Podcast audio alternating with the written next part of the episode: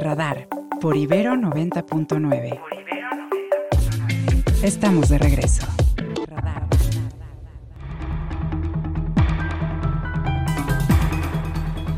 Bueno, y seguimos con los temas, temas duros esta mañana, y uno de ellos es la violencia contra periodistas, porque la última semana hemos estado reportando cosas como lo de los ataques a los periodistas en Guerrero, lo que pasó ayer en Michoacán. Y vamos con Leopoldo Maldonado, director del artículo 19 para México y Centroamérica. ¿Cómo estás, Leopoldo? Buen día. Muy buen día, Mario. Muchas gracias por el espacio. Un saludo. Oye, qué complicado el panorama de las... Eh, digo, no es que sea nuevo, pero creo que las últimas semanas se ha recrudecido. Platícanos. Sí, tremendo, Mario. El día de ayer, eh, cuatro periodistas fueron emboscados, fueron eh, eh, recibieron un ataque armado cuando justo venían de cubrir el asesinato de un conductor de transporte público. Se trata de, de Víctor Mateo, Jesús de la Cruz, Héctor Camacho y Oscar Guerrero. Esto ocurrió en Chilpancingo, en la capital del estado de Guerrero. pues fue muy claro, ¿no? El mensaje, porque pues son fotoperiodistas que venían de cubrir la, fotoperiodistas y periodistas que venían de cubrir la, nota.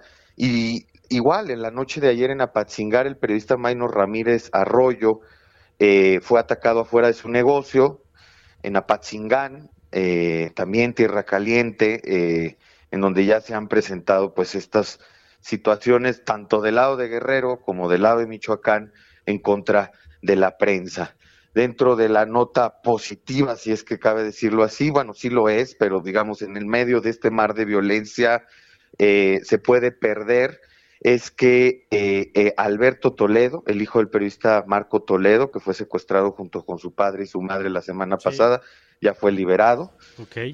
estamos hablando del secuestro ocurrido de, de tres periodistas con dos de sus familiares la semana pasada en Tasco Guerrero. Y estamos hablando, Mario, que ya artículo 19 daba alerta desde el 17 de noviembre de la situación que se estaba viviendo en el Estado con la amenaza simultánea y masiva a ocho periodistas en Iguala. Es decir, la situación está tremenda en Guerrero, las autoridades entendemos que están atendiendo toda la emergencia del huracán Otis, pero la inseguridad para la prensa no da tregua. Y esto todavía tiende a recrudecerse más en el contexto electoral, lo sabemos que es un contexto particularmente violento para la prensa. Frente a esto que nos estás contando, ¿cuál está siendo la respuesta del Estado? Y digo, del Estado, no solamente del gobierno de Guerrero y el gobierno de Michoacán en estos casos concretos, sino del gobierno federal eh, y, los recursos del propio gobierno federal. Pues mira, eh, está el mecanismo de protección que pues a marchas forzadas trata de contener eh, un maremoto de violencia que se ha desatado desde el 15 de noviembre. Lo comentábamos aquí, Mario, el asesinato de Ismael Villagómez en el del Heraldo eh, de Juárez, perdón que, que, me vaya tan lejos ahora hasta el norte del país, pero desde nuestra perspectiva esto marca una pauta de lo que se viene en la disputa político-electoral, donde también el crimen organizado juega su juego y manda sus mensajes. Del 15 de noviembre para acá hemos estado viendo una serie de ataques arteros y graves, sí, la mayoría en Guerrero, sí, donde ya hemos dado aviso desde hace varios años de la situación que vive la entidad, que de hecho es la quinta más violenta contra la prensa desde el 2009 y la segunda con más asesinatos de periodistas, y ninguna autoridad de ningún color partidista ha acusado recibo y esta situación se ha trabajado en mesas con autoridades de los tres niveles para que se coordinen y no hay respuesta. Y no hay respuesta porque efectivamente, lo hemos dicho con todas sus letras, hay complicidad con estos grupos criminales.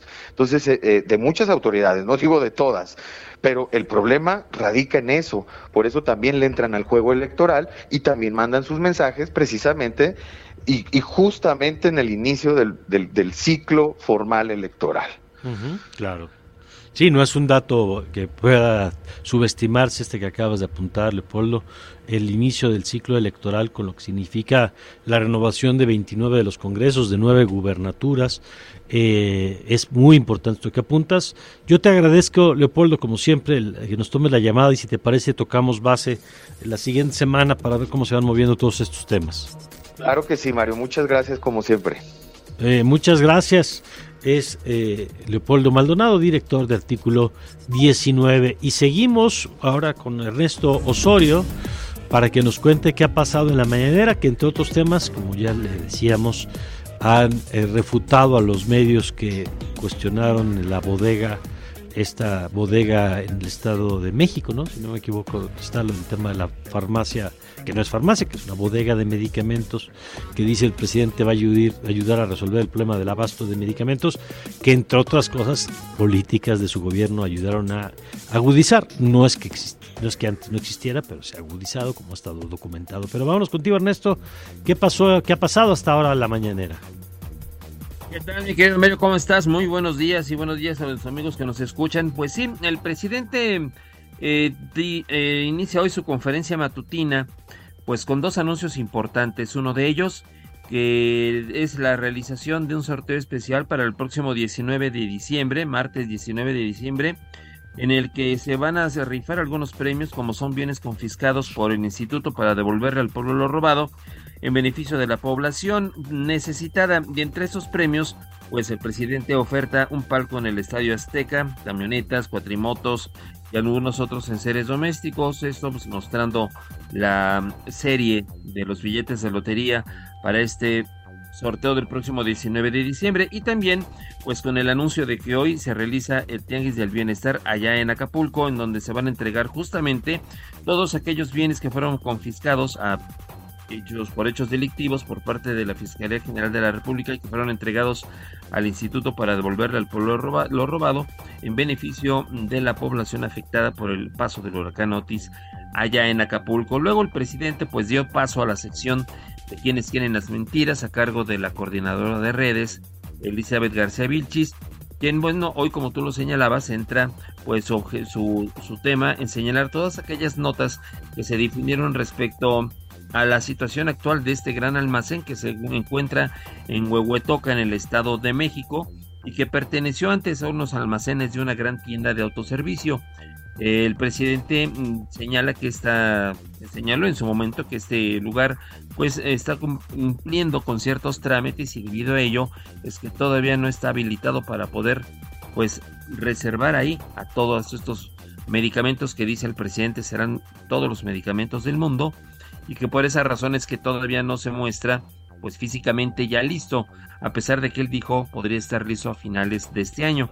Ayer en su conferencia matutina el presidente señaló que podría ser hasta el 15 de enero, pero que esto bueno no, no afecta en nada el objetivo del proyecto, motivo por el cual dice pues es nada más parte de la campaña y guerra sucia por parte de los medios de comunicación.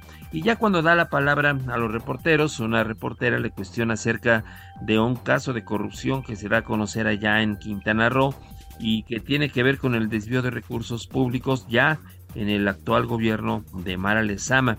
El presidente eh, deja hablar a la reportera, ella pues señala algunos aspectos de esa investigación que llevó a cabo su medio de comunicación y lo que dice el presidente es que él está seguro en que la gobernadora ya está tomando cartas en el asunto y que se dará parte a la Fiscalía del Estado. Dice que le pedirá se presente un informe si es que ya se puede avanzar en cuanto a la información de esta indagatoria, de lo que está sucediendo con estos casos de corrupción.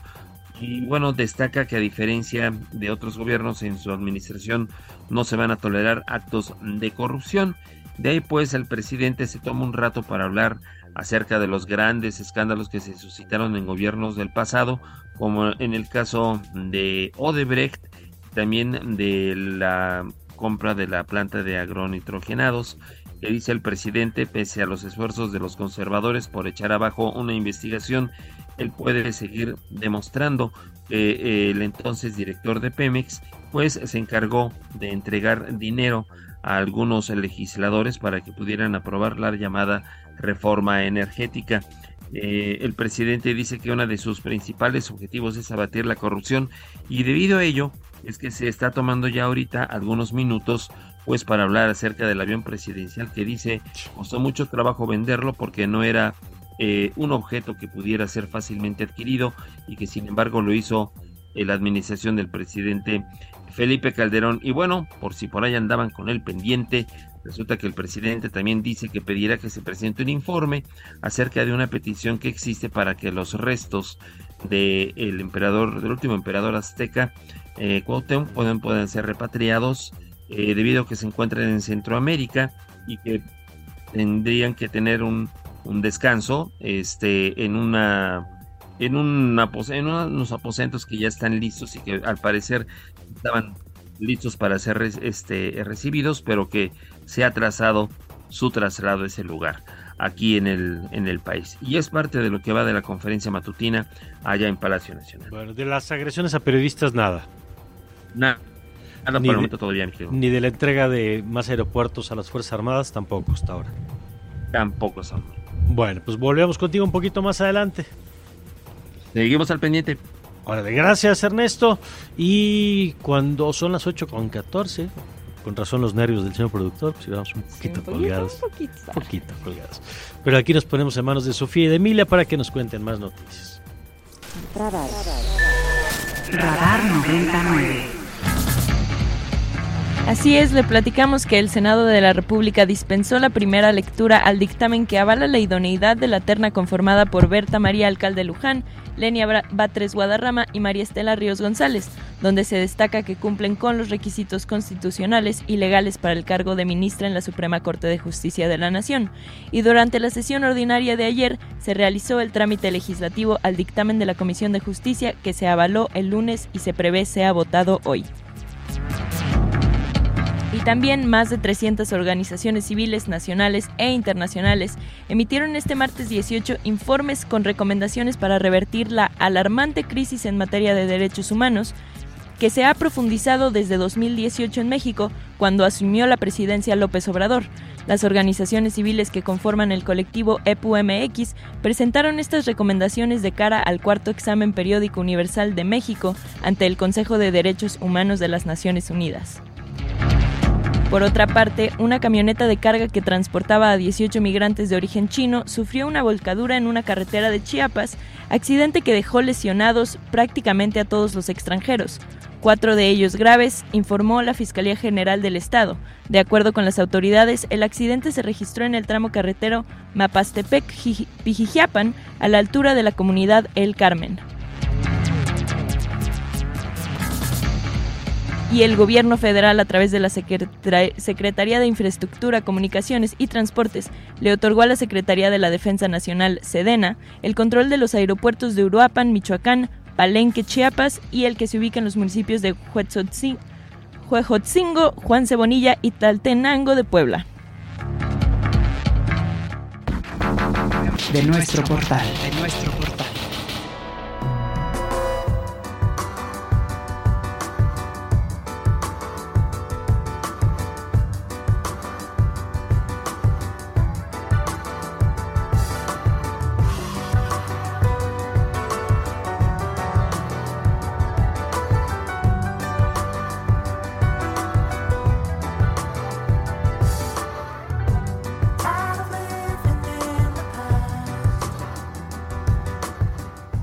Y de nuestro portal, la banda de Bostian de Bass nos trae una nueva producción llamada Forever Never Cares. Un disco en el que, más que enfocarse en los géneros de, su estado puro, juega con matices que sobrepasan estas categorías. La, consecuencia de ello es, un es una producción que se mueve libremente entre lo bailable, psicodélico, suave y festivo y que además se puede disfrutar a través de nuestro portal www.ibero99.fm.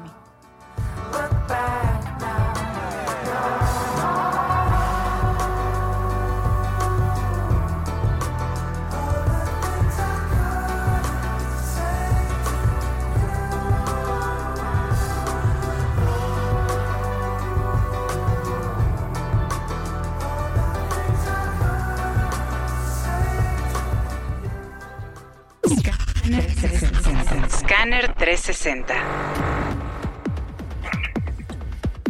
En Estados Unidos, el gobierno de Estados Unidos enviaría 3 millones militares de aviones militares cargados con ayuda humanitaria al norte de la península del Sinaí, en Egipto, para transportarla desde ahí a Gaza con destino a la población civil del enclave palestino, según dijeron altos funcionarios de la administración Biden, de acuerdo con la agencia española de noticias EFE.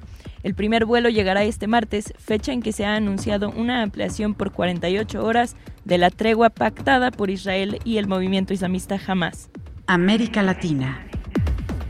Durante su visita a Washington, el virtual presidente electo de la Argentina, Javier Milei, se entrevistó con varios representantes del gobierno de Joe Biden en Estados Unidos y durante su visita recibió muestras de apoyo de parte de argentinos residentes en la capital estadounidense. Europa. El Papa Francisco apareció hoy ante miles de fieles en la audiencia general después de haber cancelado su viaje a Dubái para participar en la conferencia climática COP28 y afirmó que aún no está bien, por lo que el discurso lo leería su colaborador. Antes de la audiencia, había pasado lo mismo al recibir al club de fútbol escocés del Celtic, pues prefirió que su colaborador pronunciase el discurso preparado y después improvisó algunas palabras.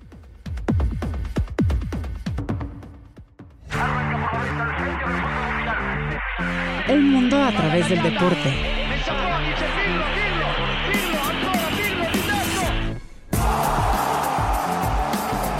90.9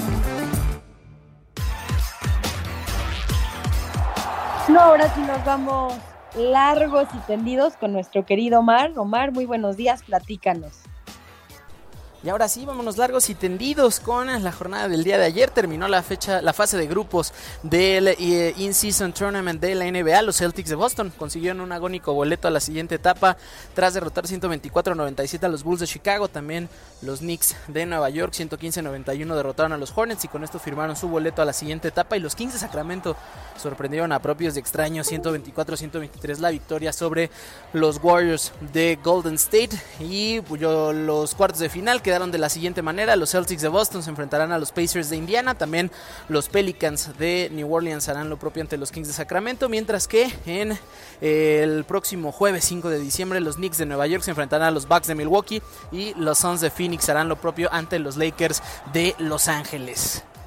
Por otro lado, tenemos resultados en la UEFA Champions League. Ayer el Barcelona consiguió también boleto agónico 2-1 la victoria sobre el Porto. También el Paris Saint-Germain empató 1 por 1 con el Newcastle, lo cual los deja con vida. El Manchester City derrotó 3 por 2 al Sport de Leipzig, mientras que el Atlético de Madrid eliminó 3 por 1 al Feyenoord de Santiago Jiménez, quien por cierto se llevó un autogol el día de hoy. Actividad, el Sevilla se enfrentará al PSV Eindhoven, el Bayern de München se enfrentará ante el Copenhague, el Real Madrid chocará frente al Napoli y el Benfica lo propio frente al Inter buscando avanzar a la siguiente etapa.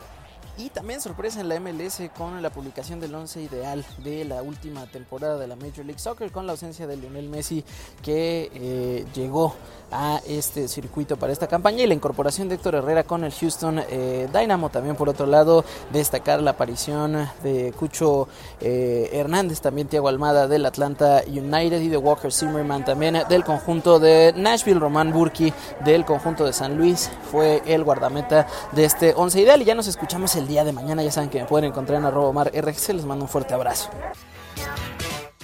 Radar. Radar 99.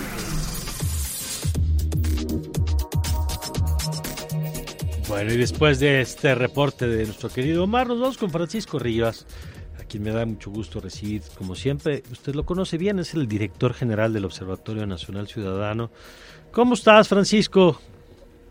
Querido Mario, qué gusto saludarte, saludar a tu auditorio. Buenos días. Igualmente, buenos días. Con el gusto de platicar contigo y compartir con todo nuestro auditorio este reporte, este estudio a propósito de, eh, dice transformación o retroceso, el costo de la tragedia en seguridad y justicia.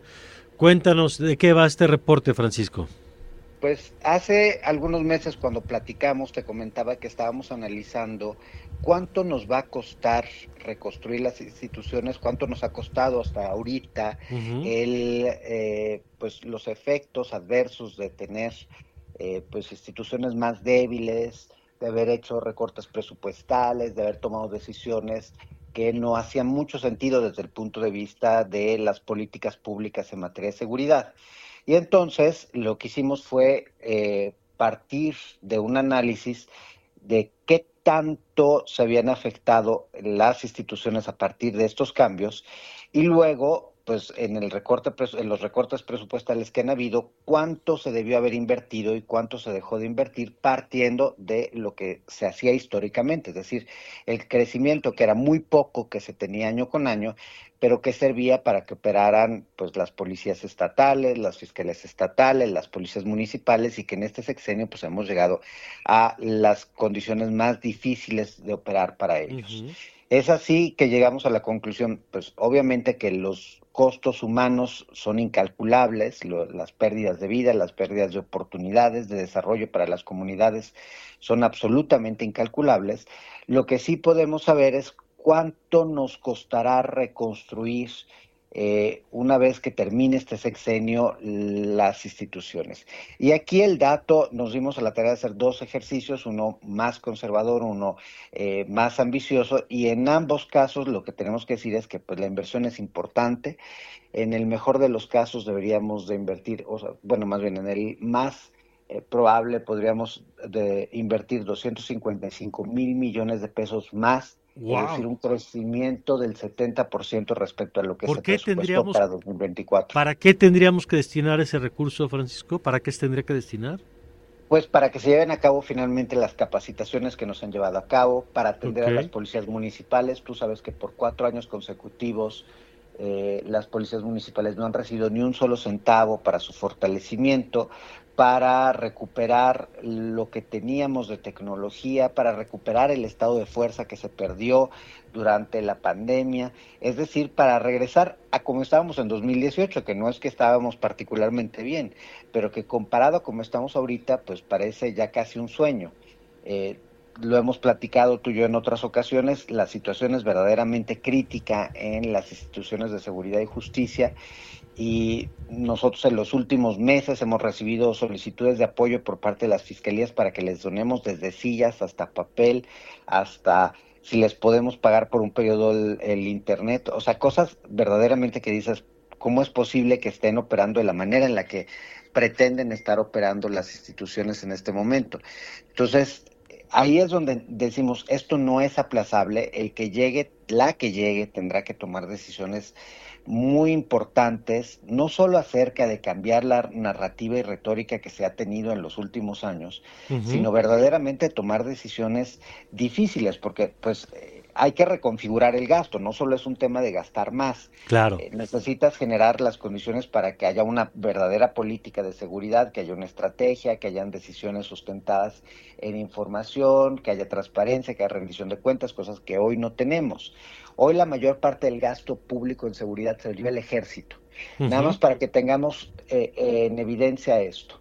De los 388 mil millones de pesos que están presupuestados para el 2025 en todo lo que tiene que ver con seguridad. Al 2024. 2024, perdón. Este, desde eh, Guardia Nacional, Ejército y Marina en labores de seguridad, Fiscalía General de la República, policías estatales, eh, fiscalías estatales, Comisión Nacional de Derechos Humanos, comisiones estatales, eh, Fiscalía Anticorrupción, la Comisión Ejecutiva de Atención a Víctimas con sus contrapartes estatales, la Comisión Nacional de Búsqueda con sus contrapartes estatales, este, etcétera, etcétera, etcétera. Todo ello va a costarle a la Federación 388 mil millones de pesos.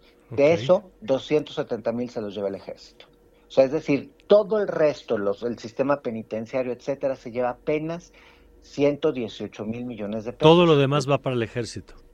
Todo lo demás va para el ejército. Y de esto, una parte importante en realidad no va ni siquiera para las operaciones del ejército, sino va para la construcción de las obras insignia de esta administración. Es decir, pues Dos Bocas, el Tren Maya, que pues ya sabemos que nos va a acabar costando 500 mil millones de pesos. Hasta el momento ha costado 300 eh, 60 mil, eh, pero pues falta mucho para que se termine. Es decir, tenemos un gasto enorme, un dispendio de recursos enormes y no estamos viendo los efectos de eh, en la seguridad. ¿Por qué? Porque pues hoy tenemos más homicidios que nunca. Nada más hay que recordarle al auditorio que en lo que va de esta administración han perdido la vida, han sido víctimas de homicidio doloso eh, más de 170 mil personas. Tenemos una tasa de homicidio doloso, es decir, si comparamos con la eh, proporcionalmente con la población, hoy ya superamos por mucho los, las tasas totales del sexenio de Calderón y de Peña.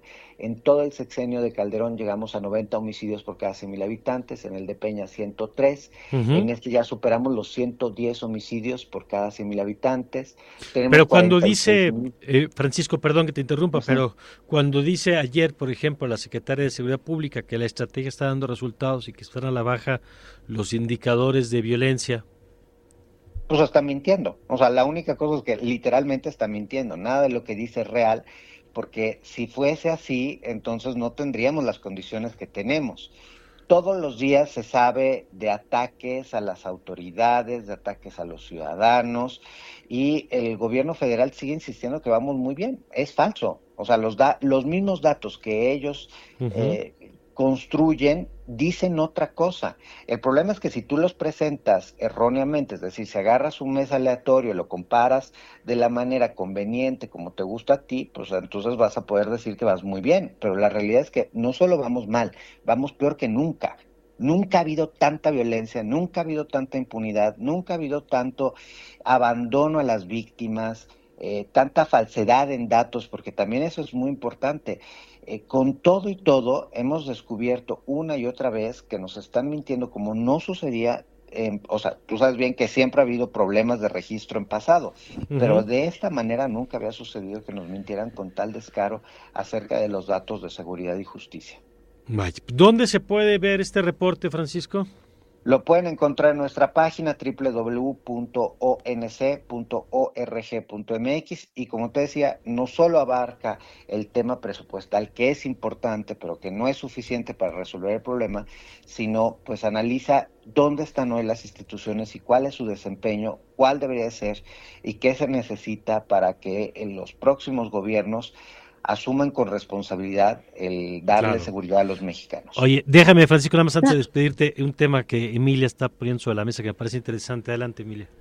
Y Francisco, ¿cuáles son las cuáles son las proyecciones que tenemos para el próximo año en temas de seguridad y más tomando en cuenta las elecciones? Pues mira, eh, es una pregunta muy interesante que haces y muy importante que, que, lamentablemente la hacemos tú, yo y el auditorio y no las autoridades porque deberían ya estar previendo. Eh, indudablemente el caso de, Acapulco, el caso de Guerrero en general y de Acapulco generará problemas importantes porque en un estado en donde no hay prácticamente instituciones que funcionen, donde la corrupción es brutal y en donde el crimen organizado controla un sinfín de actividades, parte de la reconstrucción estará en manos a la delincuencia organizada y serán de mucho más poder eh, territorial. Por otro lado, tenemos eh, los efectos que se tienen eh, en, los temas electorales, no solo en delitos electorales, sino en la violencia electoral.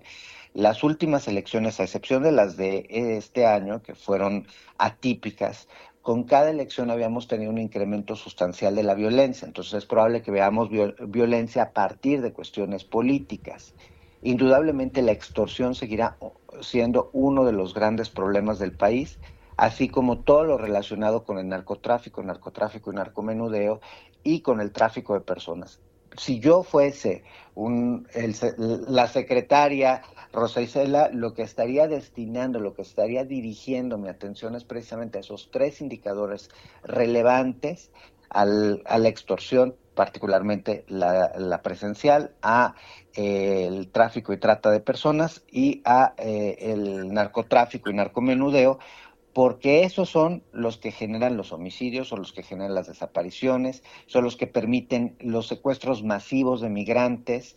Entonces ahí es donde hay que destinar los esfuerzos del Estado. Pues Francisco, muchas gracias eh, por la oportunidad de platicar. Un abrazo a ustedes, buenos días. Buenos días, es Francisco Rivas, director general del Observatorio Nacional Ciudadano. Vamos a ir un corte regresando, Alfonso Basilio.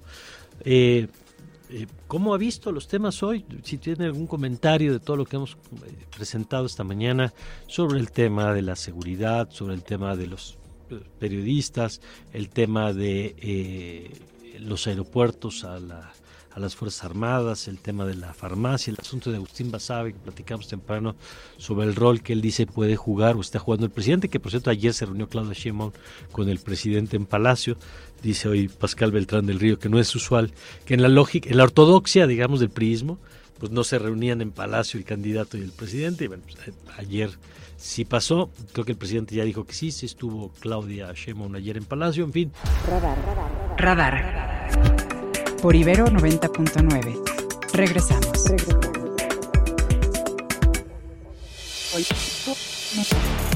Político MX. MX. Querido Alfonso Basilio, ¿cómo estás? Estimado Mario, un gusto estar de nuevo contigo. Por supuesto, un saludo a toda la gente que nos escucha a través de 90.9. Y pues con mucho movimiento, justo venimos de escuchar los spots de las precandidatas únicas. Sí. No tendríamos por qué estar escuchando tanto spot sabiendo que pues no hay competencia y solo son ellas, ¿no? Y también pues Samuel Claro. García. Y ahora también, eh, pues cuando menos Claudia Sheinbaum presentó eh, a su equipo de precampaña, Xochitl Galvez ha ido presentando algunos nombres y pareciera que, que va a tener una presentación formal en los próximos días, pero, pero pues son, Ajá. son nombres interesantes, son nombres que vale la pena eh, analizar y sobre todo a la luz de a quiénes están nombrando para la precampaña, qué es lo que en realidad hacen, Eh, porque a, a mí lo que me, me genera, Mario, y por eso quiero hablar contigo en este espacio del, del tema, es que también ya se está usando y se usa desde hace mucho como premios de consolación, ¿no? Este, la- los Mm. nombramientos en los equipos de precampaña. Sí, y- porque habría que, eh, perdón no, que te no, dilo. Poncho, en- importante entender que no todos los nombramientos son reales, pues hay algunos que son de membrete y es para darle un cariñito a la persona que quedó en el camino, eh, y, pero eso no significa que necesariamente operativamente vaya a estar en la campaña, ¿no? Exacto, y, creo que eso es lo relevante. Uno, porque pues nos deja ver desde el lado político, ¿no? Que se sumó a la campaña en lugar de romper, ¿no? Eh, que por ejemplo Marcelo Ebrard no está eh, en, los nombramientos que acaba de hacer Claudia Sheinbaum, aunque ella misma dice que estará cercano y que tiene un enlace y demás, ¿no? Pero nos deja ver también desde el lado político, pues quiénes sí están cercanos y quiénes, pues digamos, todavía no lo están del todo, ¿no? Eh, así, por ejemplo, de, de Claudia Sheinbaum, no voy a mencionar a todos, pero pues tenemos a personajes como Mario Delgado como coordinador, me llama la atención eh, a Tatiana Cloutier, ¿no? Como coordinadora de voceros, ¿no? Eh, a mí me parece, y según la información que tengo, es que ella está tratando de enlazar más bien a Sheinbaum con los empresarios de todo el país, eh, Mm. pero, pero no, no se le nombró como tal, ¿no? Eh, a Fernández Noroña, a Monreal, a Dan Augusto López, que finalmente pues sí eran los que estuvieron compitiendo con ella eh, y que ahora formalmente se suman. Eh, y del lado de, de Xochitl Galvez, además de que han tenido, eh, digamos que una serie de...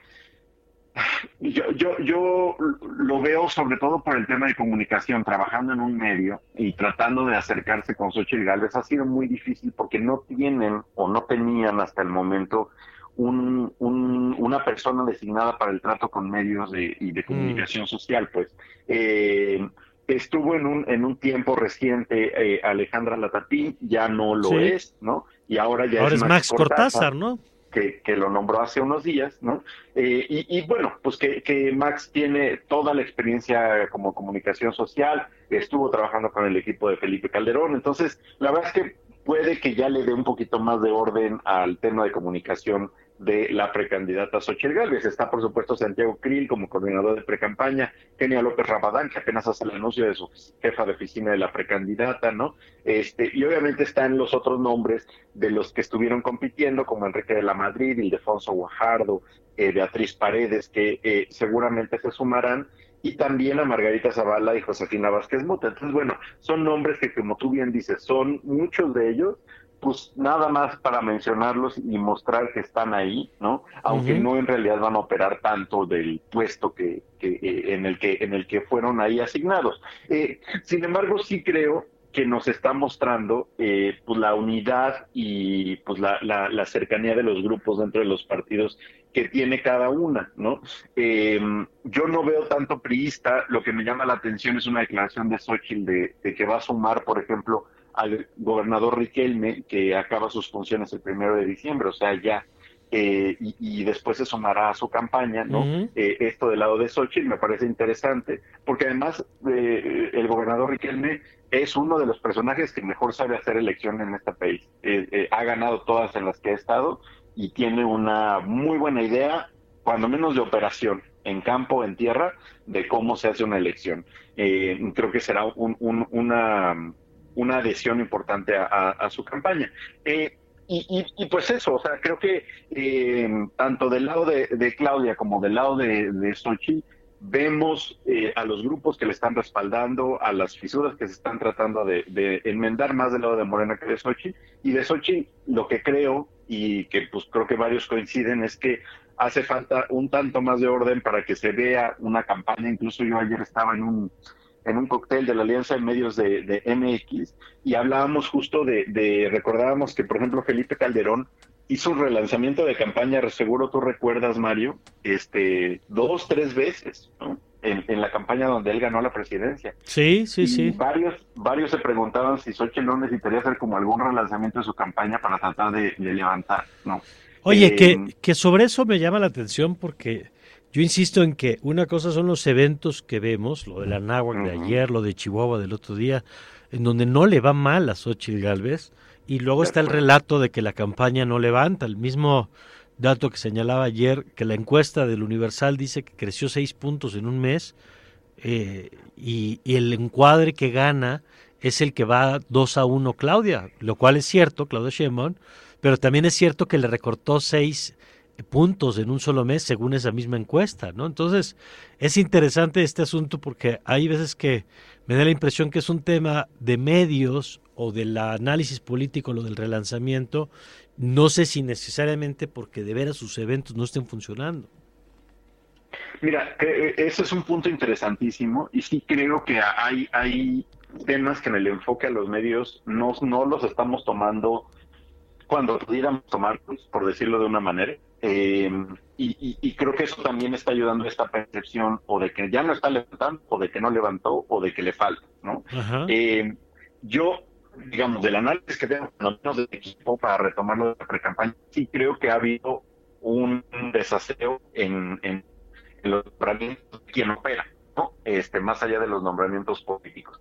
Eh, pero sí creo que, pues, es importante que ya iniciando este periodo que estamos en pleno de pre-campañas, pues tendría que haber un, mejor, eh, digamos, manera de, operar y, sobre todo de, que el equipo sea sólido, cuando menos en esta primera parte. Vamos, de acuerdo. Vamos a ver cómo está. sí. estoy seguro que los vamos de acuerdo, vamos a ver cómo los van integrando. Yo insisto que de aquí a enero es el periodo en el que tendrán que tener claridad todos los equipos y ahí sí ya no, porque esas correcciones que bien dice se hacen a veces en el camino salen muy costosas, pero ya lo estaremos analizando. Poncho, gracias como siempre.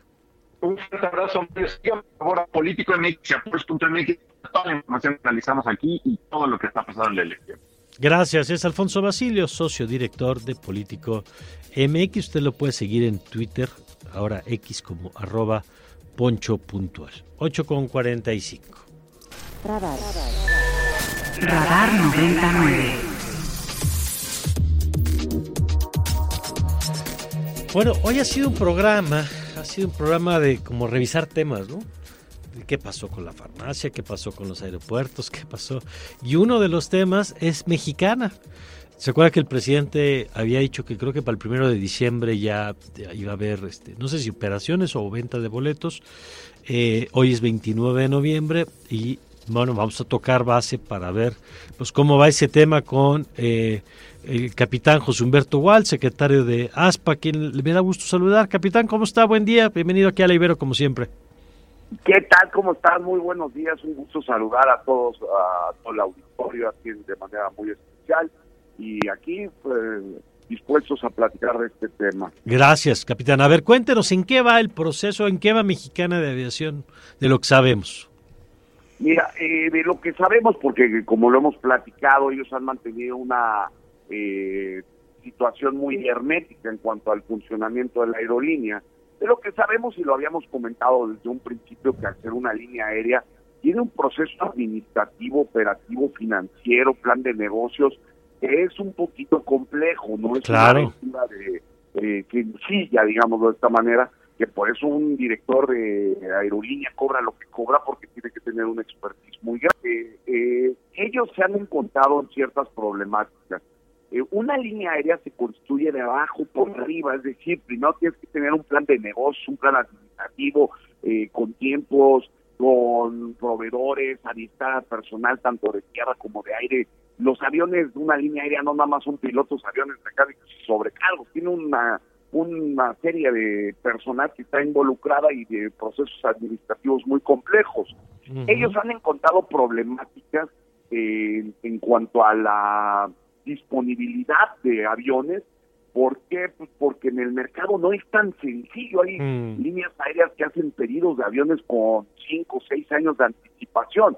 No es como ir a, al súper y comprar unas Sí. manzanas, ¿verdad? Ajá, es complejo y aparte de todo piden una serie de requisitos para que yo te dé una aeronave en arrendamiento, yo te pido ciertos requisitos que me pides tanto nacionales como internacionales y yo como arrendador. Y es ahí donde han encontrado ellos el problema. Yo lo comentaba a través de tus espacios al principio de este año, que creo que hubiese sido una muy buena opción, y lo insisto y lo dije, y me tomé el atrevimiento de hacer esa recomendación, que si hubieran arrancado a través de una aerolínea como era Aeromar, que tenía los aviones, pilotos, personal de tierra, todo entrenado, iban a matar dos pájaros de un tiro. Claro, decir, el, iban el- a- el a periodo de apertura habría sido mucho más corto, sí. ya estaría operando, ya estaría operando, eh, con aviones que tienen un, un punto de balance muy, muy bajo, es decir, de recuperación bajo, y que ya tenían el adiestramiento, los, los permisos, todo lo que tenían, iban a matar dos pájaros de un tiro, porque por un lado, esta nueva aerolínea hubiera sido, digamos, este, mexicana de aviación, pero también se iba a favorecer a los trabajadores de eh, Aeromar, que también tuvieron una situación muy desfavorable. Eh, ahora ellos arrendan, están buscando el arrendamiento a través de Embraer 145, que son aeronaves ya también muy viejas y que su costo de operación es elevado, ¿eh? es muy Mm. elevado. ¿Por qué? Porque ya son aeronaves viejas que requieren un mantenimiento diferente y que no hay muchas piezas en el mercado. Entonces, ahí es donde ellos han encontrado con problemáticas en cuanto a la certificación. Eh, es decir, Esa, esa certificación, ¿quién la tiene que dar? la tiene que dar la Agencia Federal de Aviación Civil. Pero yo te, yo, a ver, es, es tan sencillo como esto. Yo que te voy a certificar como Agencia Federal de Aviación Civil. Si no tienes. Un manual, un avión, la capacidad, eh, eh, programas de seguridad, todo lo que contempla la regulación este, nacional. Pero, pero si tú no me traes un avión, un avión, un- unos pilotos sobrecargos, un manual, ¿y yo qué te puedo certificar? No te puedo certificar absolutamente nada, ¿verdad? Claro. Y bueno, como no tienen aviones, no pueden certificar nada y entonces caemos en un círculo vicioso. Ahora, eso es en la parte de los equipos, en la parte de las rutas sabemos algo, porque entiendo que así como Capitán nos acaba de explicar, pues que hay un tema para la, la que no es compra, sino que son, eh, pues es como leasing, ¿no? Nada más que versión aérea. Eh, ¿Qué pasa? Arrendamiento. Arrendamiento, exacto, gracias. ¿Qué pasa con el tema de las rutas y la operación en los aeropuertos? Fíjate, qué buena pregunta. Para que yo como autoridad te certifique, digamos, la operación, yo te certifico la ruta, te certifico que estén ahí. ¿Y qué necesito para yo operar? Te voy a poner un ejemplo muy sencillo. Una ruta México-Acapulco.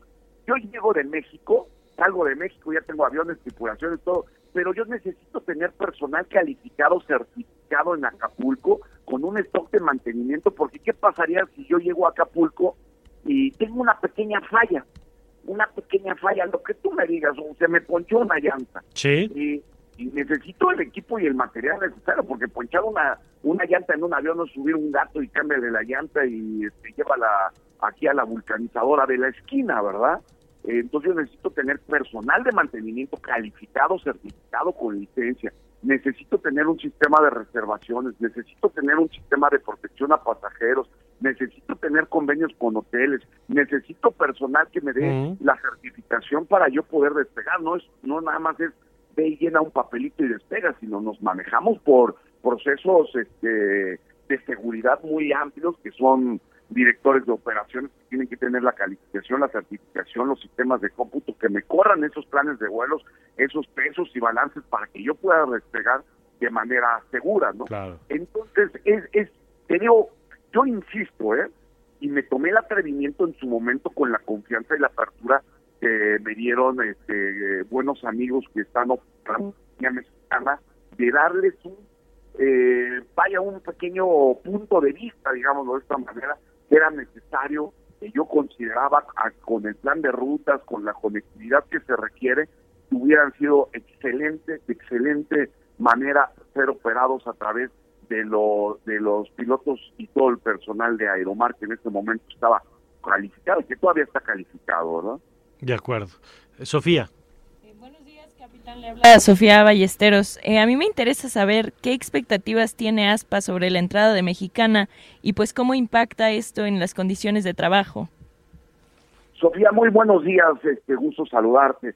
Mira, la verdad es que ellos eh, el compromiso del señor presidente fue que, que iba a favorecer a los trabajadores eh, de Mexicana. Eh, nosotros esperaríamos que eh, Mexicana de Aviación arrancó en sus inicios con, con ASPAR en México, con ASAR como sobrecargos, con este tipo de sindicatos que fuimos los que pudimos ser, a llevar a cabo todo el expertise, ¿no? Ahora, ellos no sabemos todavía, como te lo mencionaba, en un principio, lo mencionaba en un principio, ellos han mantenido sus planes de acción, sus planes de, financiamiento, de organización, muy herméticos, como es un uso y costumbre de las Fuerzas Armadas. Yo no los conozco, no los conocemos, no sabemos con qué, bajo qué condiciones eh, los vayan a contratar, bajo qué condiciones vaya a hacer todo esto. O si va o sea, no sabemos si va a operar con personal militar, por ejemplo.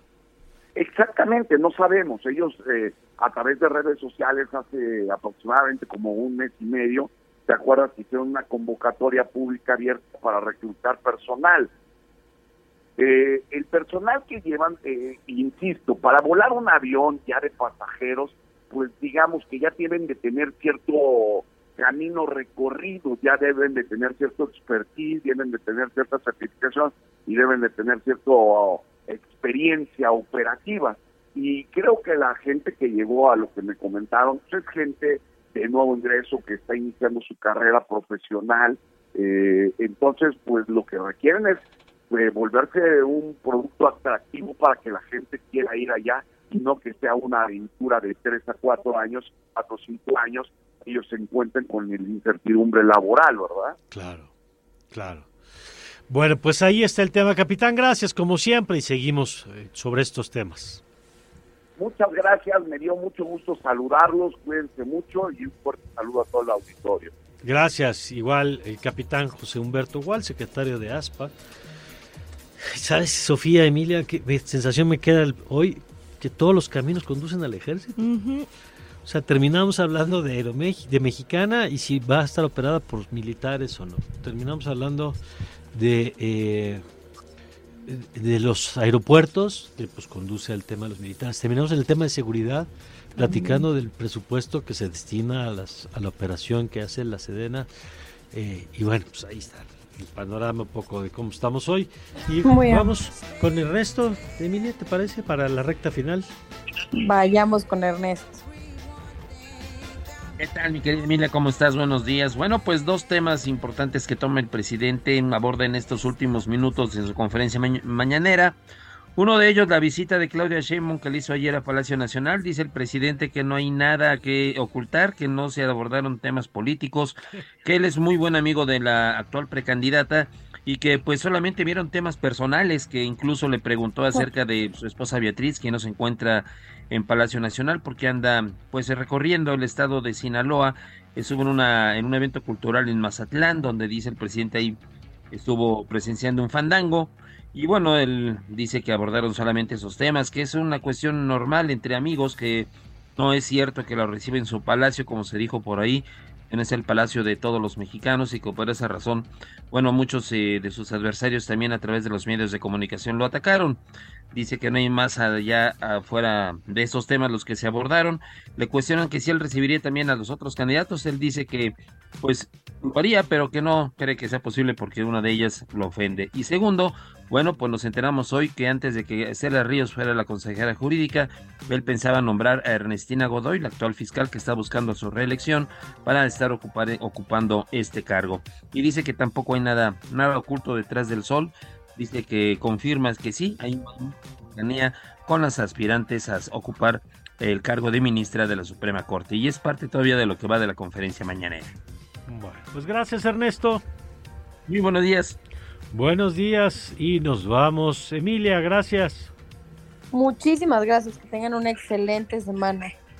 Gracias Emilia. Eh, Sofía Ballesteros, nos vamos. Muchas gracias a ustedes por escucharnos, pero quédense al vórtice. Es al vórtice que aquí le esperamos como todo el día con buena programación y buena música. Gracias Sofía, gracias Emilia, gracias Axel, gracias Isra, gracias eh, Gio, a todo el equipo que hace posible esta transmisión. Gracias como siempre, gracias sobre todo por confiar en nosotros. Le esperamos mañana desde las 7, yo soy Mario Campos y le deseo como siempre que tenga usted un magnífico, pero un magnífico día. Ibero 90.9 presentó. presentó los acontecimientos del día y las voces más actualizadas. Todos captados por Radar 90.9.